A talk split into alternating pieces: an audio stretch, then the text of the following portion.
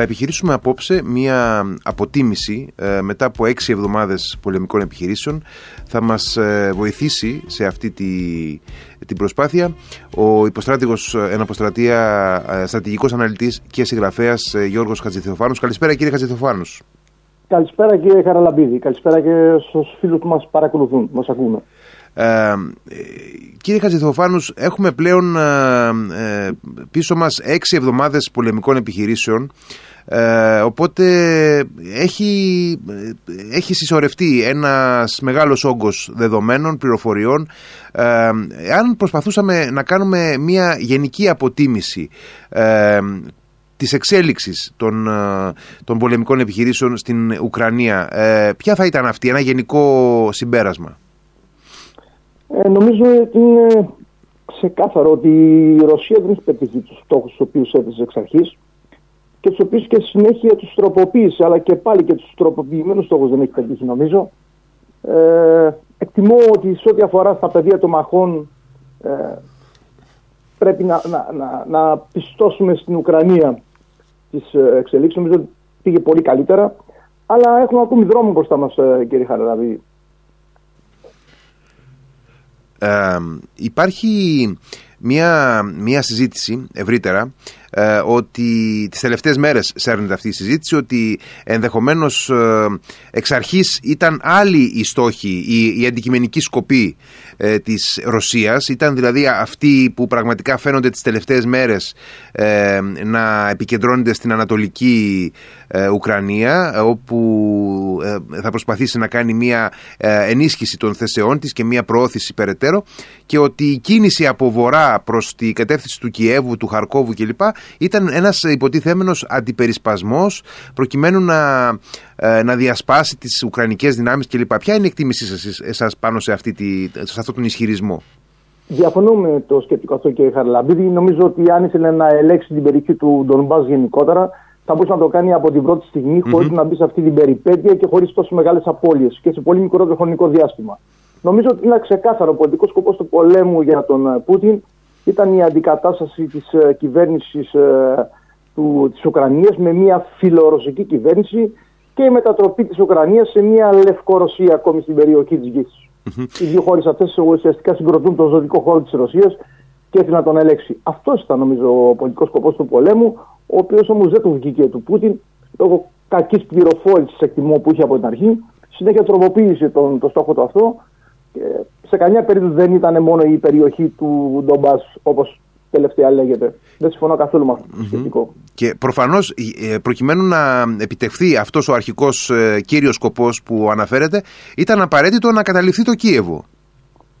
Ναι, όπως το έθεσε, ναι. Γιατί πάντα σύμφωνα με τον Κλάουζεβιτ, σε ένα πόλεμο υπάρχει ο πολιτικός σκοπός του πολέμου και μετά από εκεί, με βάση τον πολιτικό σκοπό του πολέμου, προσδιορίζεται το κέντρο βάρους. Το κέντρο βάρους είναι το σημείο εκείνο το οποίο όταν προσβληθεί, εξοδετερωθεί, θα μπορέσει να πετύχει τον πολιτικό σκοπό του πολέμου. Σαφώς ήταν το Κίεβο ε, ο σκοπός. Αλλά νομίζω ότι ε, δεν είχε στόχο από την αρχή να μπει σε πολεμικές περιπέτειες. Εκτιμώ ότι πίστευε ότι θα κάνει ό,τι έκανε και στην Κρυμαία. Θα προκαλούσε ένα σοκ στην αρχή με κάποιους βομβαρδισμούς όπως και έγινε και συνέχεια θα παρέλαβαν, δεν προήλαβαν οι, οι δυνάμεις της ε, Ρωσίας στο ουκρανικό έδαφος, mm-hmm. λαμβάνοντας υπόψη ότι το 35% στην Ουκρανία είναι ε, ε, ρωσικής εθνότητος και το 50% είναι ρωσόφιλοι. Ήταν, ήταν. Σήμερα εκτιμώ ότι έχει αλλάξει Ήταν ρωσόφιλοι. Οπότε περίμενε, να το πω έτσι απλά, να σηκωθούν και οι ρωσικές σημαίες βλέποντας τις ε, ρωσικές δυνάμεις στην, ε, στην Ουκρανία. Αλλά αυτό δεν έγινε όπως ε, είδαμε όλοι μας. Ε, ήταν όλο αυτό ε, ένα ζήτημα κακής ε, πληροφόρησης, ήταν ένα ζήτημα υποτίμησης του αντιπάλου, ε, υπήρχαν θα έλεγε κανείς αλλαγές δομικές αφανείς στο, στο αμυντικό και πολιτικό σώμα της Ουκρανίας τα τελευταία χρόνια από το 2014 εν πάση και μετά οι οποίες είχαν διαφύγει της, της, προσοχής, της προσοχής του, του Κρεμλίνου εκτιμάτε.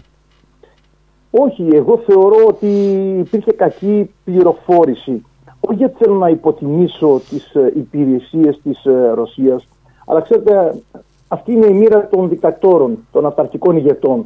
Κανείς, όλοι ε, θέλουν να τους πούνε αυτά τα οποία θέλει να ακούσει. Να σας θυμίσω την εικόνα του επικεφαλής της Συμβουλίας Ασφαλείας, ο οποίος έτρεμε μπροστά του όταν εξέφρασε μία άποψη με την οποία δεν συμφωνούσε ο Πούτιν. Αυτή γενικότερα νομίζω η εικόνα όλων των συνεργατών του. Όλοι του λέγανε αυτό το οποίο ήθελε να ακούσει, είχε διαμορφώσει προσωπική άποψη. Και οι συνέπειες είναι αυτές οι οποίες ε, ακολούθησαν η, η γενική εικόνα που έχει εμφανίσει ο ρωσικός στρατός ο οποίος ε, τουλάχιστον μέχρι τις 24 ε, Φεβρουαρίου ε, θεωρείται ένας, ε, μία από τις σημαντικότερες εν πάση και ισχυρότερες ε, σε παγκόσμιο επίπεδο χερσαίες δυνάμεις η εικόνα που έχει εμφανίσει στο μέτωπο της Ουκρανίας ε, όλες αυτές τις έξι εβδομάδες ε, εκτιμάται ότι ήταν ε, κατώτερη των, ε, των προσδοκιών και των εντυπώσεων που, που, υπήρχαν, που υπήρχαν ακόμα και στη Δύση και στους νατοικούς κύκλους δηλαδή. Ναι, έτσι είναι όπως τα λέτε, αλλά εκτιμώ ότι δεν μπορούμε να προσεγγίσουμε το ζήτημα έτσι, τόσο επιφανειακά. Θα καταλήξουμε σε συμπεράσματα τα οποία δεν θα είναι ασφαλή. Τι εννοώ, ε, θέλω, πιστεύω ότι ο Ρωσικός στρατός δεν ξεκίνησε για να κάνει πολεμικές επιχειρήσεις. Και αυτό φάνηκε και ο, το αναποτελεσματικό σύστημα δίκηση και ελέγχου και επίσης το σύστημα διοικητικής μέρημνας, όπως λέμε στις ενόπλες δυνάμεις, δηλαδή τα logistics. Δεν ήταν έτοιμος για να υποστηρίξει ε, επιχειρήσεις ε, σε αυτή τη χρονική διάρκεια. Αυτό φάνηκε από την πρώτη στιγμή. Έπειτα, για να ξεκινήσει ένα πόλεμο, έχει, ο Κλαούζης αναφέρει την εκπληκτική του τριάδα, ένα από τα σημεία για να μην ε, ε, ε, αναφέρω λεπτομέρειες είναι ότι πρέπει να προϋπάρχει το μίσος μεταξύ των λαών για να μπορεί ο άλλος να είναι αδίστακτος, να σκοτώνει και να μην σταματάει ποτέ. Αυτό δεν το είδαμε τους Ρώσους στρατιώτες. Εκτιμώ ότι δεν γνωρίζουν ούτε καν ότι πάνε σε πόλεμο. Ε, να σας θυμίσω τους διαλόγους των Ρώσων στρατιωτών με τους Ουκρανούς κατοίκους στην, στην, στις περιοχές που καταλαμβάναν στην αρχή βγαίνανε κάτι και του λέει στη γλώσσα τους: Φύγετε από εδώ, δεν έχετε καμία δουλειά εδώ. Και αυτοί κοιτάζαν αμήχανα. Αντιλαμβάνεσαι ότι αυτό το μίσος δεν υπήρχε για να κάνεις πόλεμο. Τα λέω όλα αυτά γιατί ενδεχομένως να καταλήξουν σε συμπεράσματα τα οποία δεν είναι ασφαλή. Έπειτα, να προσθέσω και το εξής σημαντικό στο σκεπτικό σας.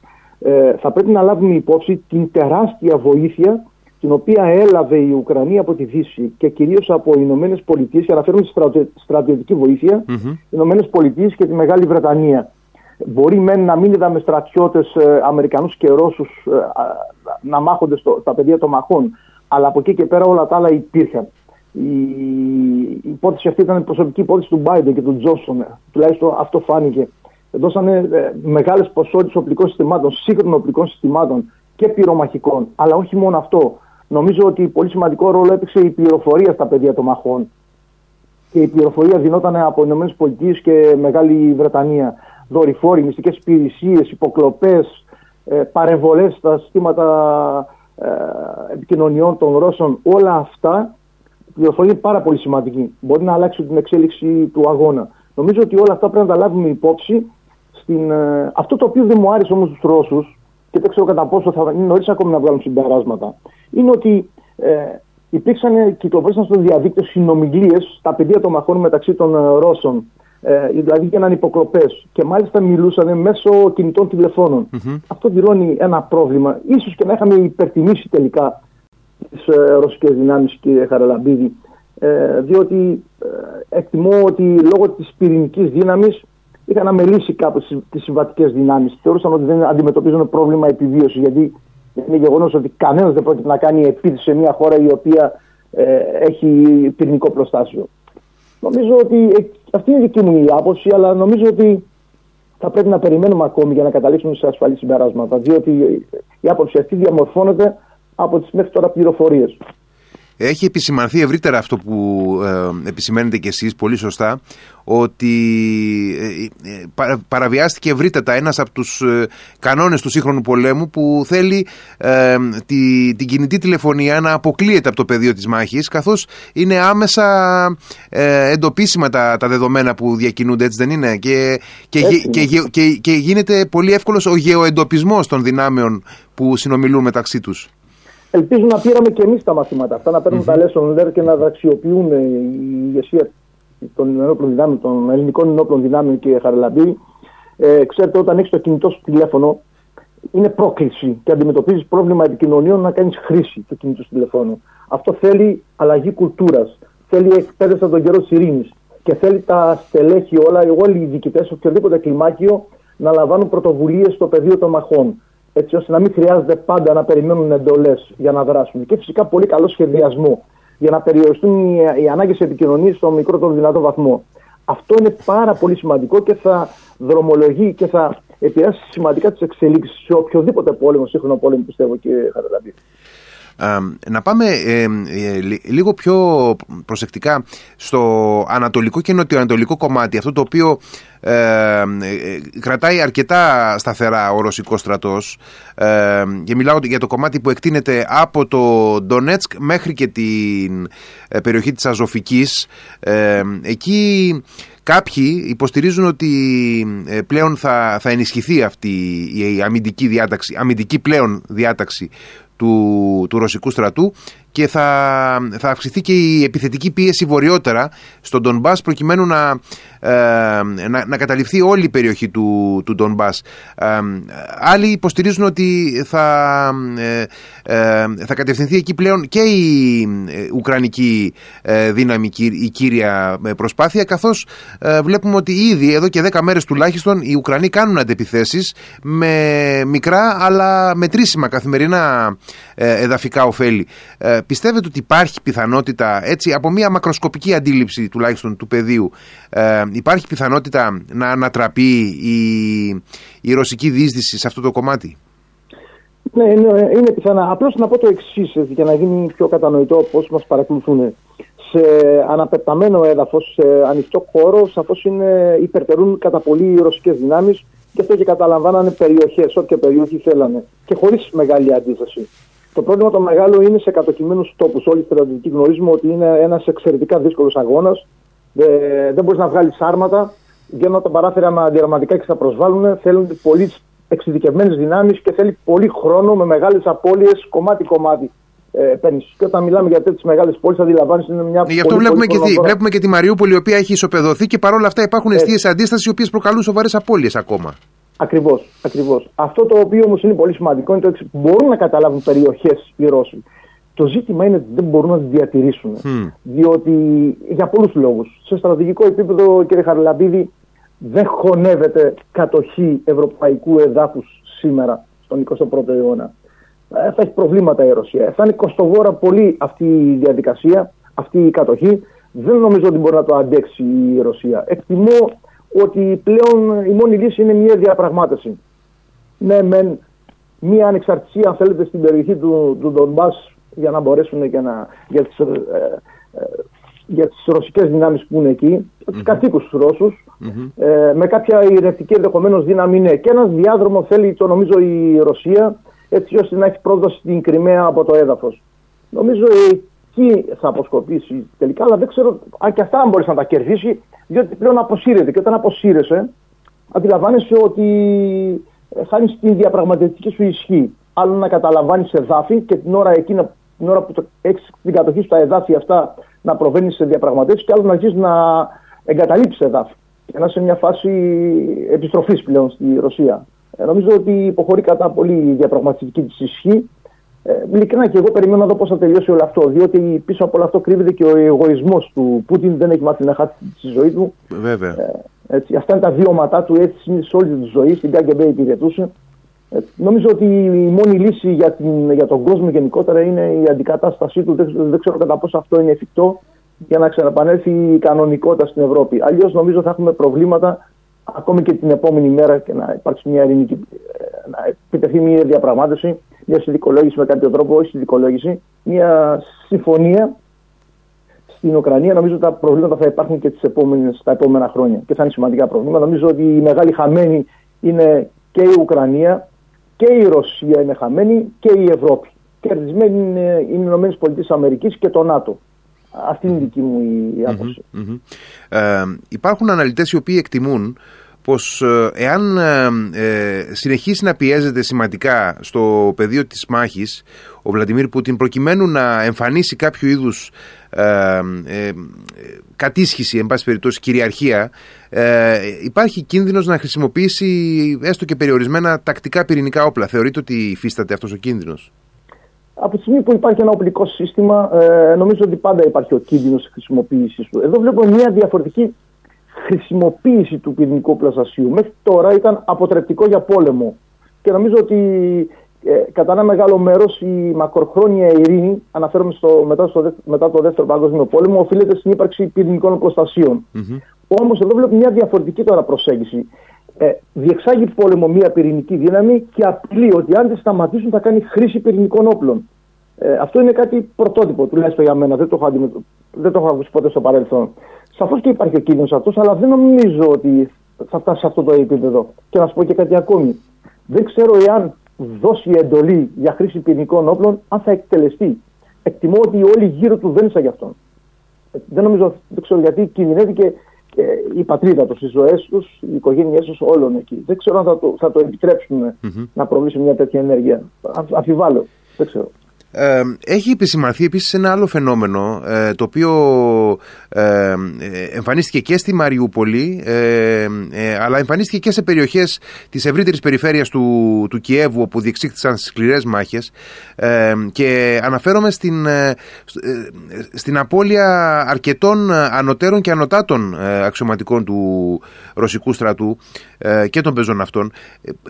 Πώς θα το ερμηνεύαμε αυτό το φαινόμενο; Εκτιμώ ότι εντοπίστηκαν οι θέσει μέσα από, ε, ε, λόγω των επικοινωνιών, υποκλοπών, από υψηλής ε, τεχνολογίας συστήματα αμερικανικά και, μεγα, και της Μεγάλης Βρετανίας και συνέχεια ε, προσβληθήκαν με πειρά. Αυτό κατά τη δική μου την άποψη έχει γίνει και είναι πολύ σημαντικό να προσβάλλεις στους διοικητές, γιατί προσβάλλεις στο σύστημα δίκηση και ελέγχου. Και πέφτει και το ηθικό όλων από εκεί και πέρα. Μετά, όταν mm-hmm. έχει τη δυνατότητα να, να σκοτώνεις ε, τους στρατηγούς, αντιλαμβάνεσαι ότι το κλίμα είναι πολύ αρνητικό σε ό,τι αφορά το ηθικό μετά των στρατευμάτων.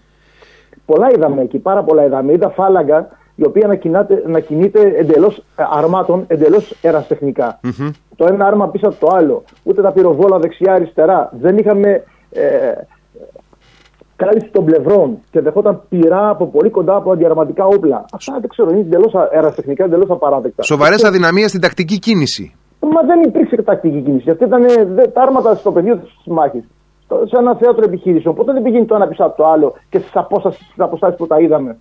Mm-hmm. Ε, Ακριβώς. Κινούνται εκτός δρομολογίων, κινείται ένα μπροστά το άλλο πίσω, ποτέ σε, στην ίδια γραμμή για να μην δεχτούν και πειρά από κάποιο αεροπλάνο που θα περάσει. Πολεμικό αεροσκάφος. Γενικότερα, καλύπτουν τα πλευρά. Έχουν, έχουν δυνάμεις μπροστά αναγνωρίσεως. Έτσι, εδώ είδα περίεργα πράγματα. Μου φάνηκαν πάρα πολύ περίεργα. Τώρα να δέχονται πειρά αντιραματικά στα πλευρά και να εξουδετερώνεται η φάλακα, τώρα αυτό είναι, μου είναι εντελώς αδιανόητο. Δηλαδή, ότι σε ασκήσεις γίνονται αυτά τα πράγματα. υπάρχει συνολικά μία εικόνα σε πολλούς συμπολίτες μας οι οποίοι δεν έχουν ε, άμεση σχέση με το στρατιωτικό επάγγελμα ή δεν έχουν και μεγάλη εμπειρία από τους νόμους και τα έθιμα του πολέμου και πολλοί πιστεύουν ότι ε, όλα αυτά τα οποία, ε, τουλάχιστον διάφορα φαινόμενα που βλέπουμε, ασχήμιες, ε, απάνθρωπες συμπεριφορές, ε, κλοπές, λαιλασίες, ε, για να μην αναφερθώ σε, ε, σε εγκλήματα του, του ποινικού δικαίου, δηλαδή του σκληρού ποινικού δικαίου, όπως βιασμοί, δολοφονίες πολιτών κλπ. Ότι αυτά, εν πάση περιπτώσει, είναι κατά κάποιο τρόπο συγχωρητέα και είναι κομμάτι της πολεμικής συμπεριφοράς. θα ήθελα εσείς, ως ένας επί δεκαετίες επαγγελματίας ε, που γνωρίζετε το δίκαιο του πολέμου θα ήθελα να, να μας πείτε εάν αυτά όλα, αυτές οι συμπεριφορές είναι κομμάτι του πολέμου ή όχι δηλαδή ε, εννοώ του εθιμικού και θεσμικού δικαίου Σαφώς και δεν είναι, απλώς είναι κομμάτι της φύσης του ανθρώπου mm-hmm. Δυστυχώς. Και βλέπουμε ότι αυτά συμβαίνουν στην καρδιά του πολιτισμένου κόσμου. Είναι στην καρδιά, για να αναφέρουμε στην Ευρώπη. Είναι θλιβερό και στέλνει και πολλά μηνύματα ε, αυτό το πράγμα νομίζω. Και πρέπει να το λάβουν σοβαρά υπόψη. Έτσι, ό,τι αφορά τον πόλεμο. Ε, και πώς... οι άνθρωποι την προηγούμενη ημέρα mm-hmm. πιστεύαν ότι οι ζωές τους είναι τελείως διαφορετικές. Mm-hmm. Αλλάξαν σε, σε μία μέρα μέσα αλλάξανε. Αυτό που είναι πολύ σημαντικό, η, η καιρή είναι δύσκολη καιρή. Ε, υπάρχει μια δυναμική γενικότερα στο διεθνές σύστημα. Αλλάζουν όλα. Δεν ξέρουμε ποια θα είναι η επόμενη, η επόμενη μέρα. Ε, πάμε σε, μάλλον σε ένα νέο πολυπολικό αυτή τη φορά σύστημα. Ε, όλα αυτά δημιουργούν κινδύνους έχοντας και εμείς δίπλα μια αναθεωρητική Τουρκία. Καλό είναι να είμαστε έτοιμοι πάντα, διότι όλοι οι πόλεμοι που γίνανε στο παρελθόν μπορούσαν να αποτραπούν. Απλώς ξέσπασαν γιατί η μη πολεμική προπαρασκευή στο ένα μέρος έδωσε στο άλλο μέρος την εντύπωση ότι μπορεί να, δυναμικά να επιβάλλει τις αξιώσεις του. Καλό είναι να προετοιμαστούμε για πόλεμο για να έχουμε ειρήνη. Δυστυχώς αυτή είναι η εικόνα του πολέμου και να σου πω και κάτι άλλο. Να μην ξεχάσουμε αυτά τα οποία κάνανε οι Τούρκοι στην Κύπρο. Βεβαίως. τα ίδια κάναν πρόσφατα, αλλά η διεθνής κοινότητα εκεί έτσι, υπάρχουν σχετικά ψηφίσματα του Συμβουλίου Ασφαλείας του ΟΗΕ που ποτέ δεν, ε, δεν υλοποιήθηκαν υπό την ανοχή και των ΗΠΑ και της Μεγάλης Βρετανίας. Έχουν επιλεκτικές ευαισθησίες. Αυτό πρέπει να το καταλάβουμε. Έτσι, αν έρχονται το διεθνές σύστημα, το ξέρουμε πάρα πολύ καλά. Δεν υπάρχουν mm-hmm. κανόνες και όπου υπάρχουν κανόνες, δεν υπάρχει η δύναμη εκείνη που θα επιβάλλει την εφαρμογή της. Άρα λοιπόν είναι μονόδρομος η πολεμική προπαρασκευή. Ναι, είναι θλιβερό αντί να φτιάχνουμε νοσοκομεία, ε, σχολεία, να αγοράζουμε φρεγάτες και αεροπλάνα. Όμως δεν έχουμε άλλη επιλογή. Δυστυχώς, αυτή είναι η πραγματικότητα. Ε, στρατηγέ κύριε Χατζηθοφάνου, σας ευχαριστώ πάρα πολύ για τη συζήτηση που είχαμε. Ε, να είστε καλά, καλό βράδυ. Σας ευχαριστώ και εγώ. Καλή συνέχεια, κύριε Λαμπίδη. Γεια σας.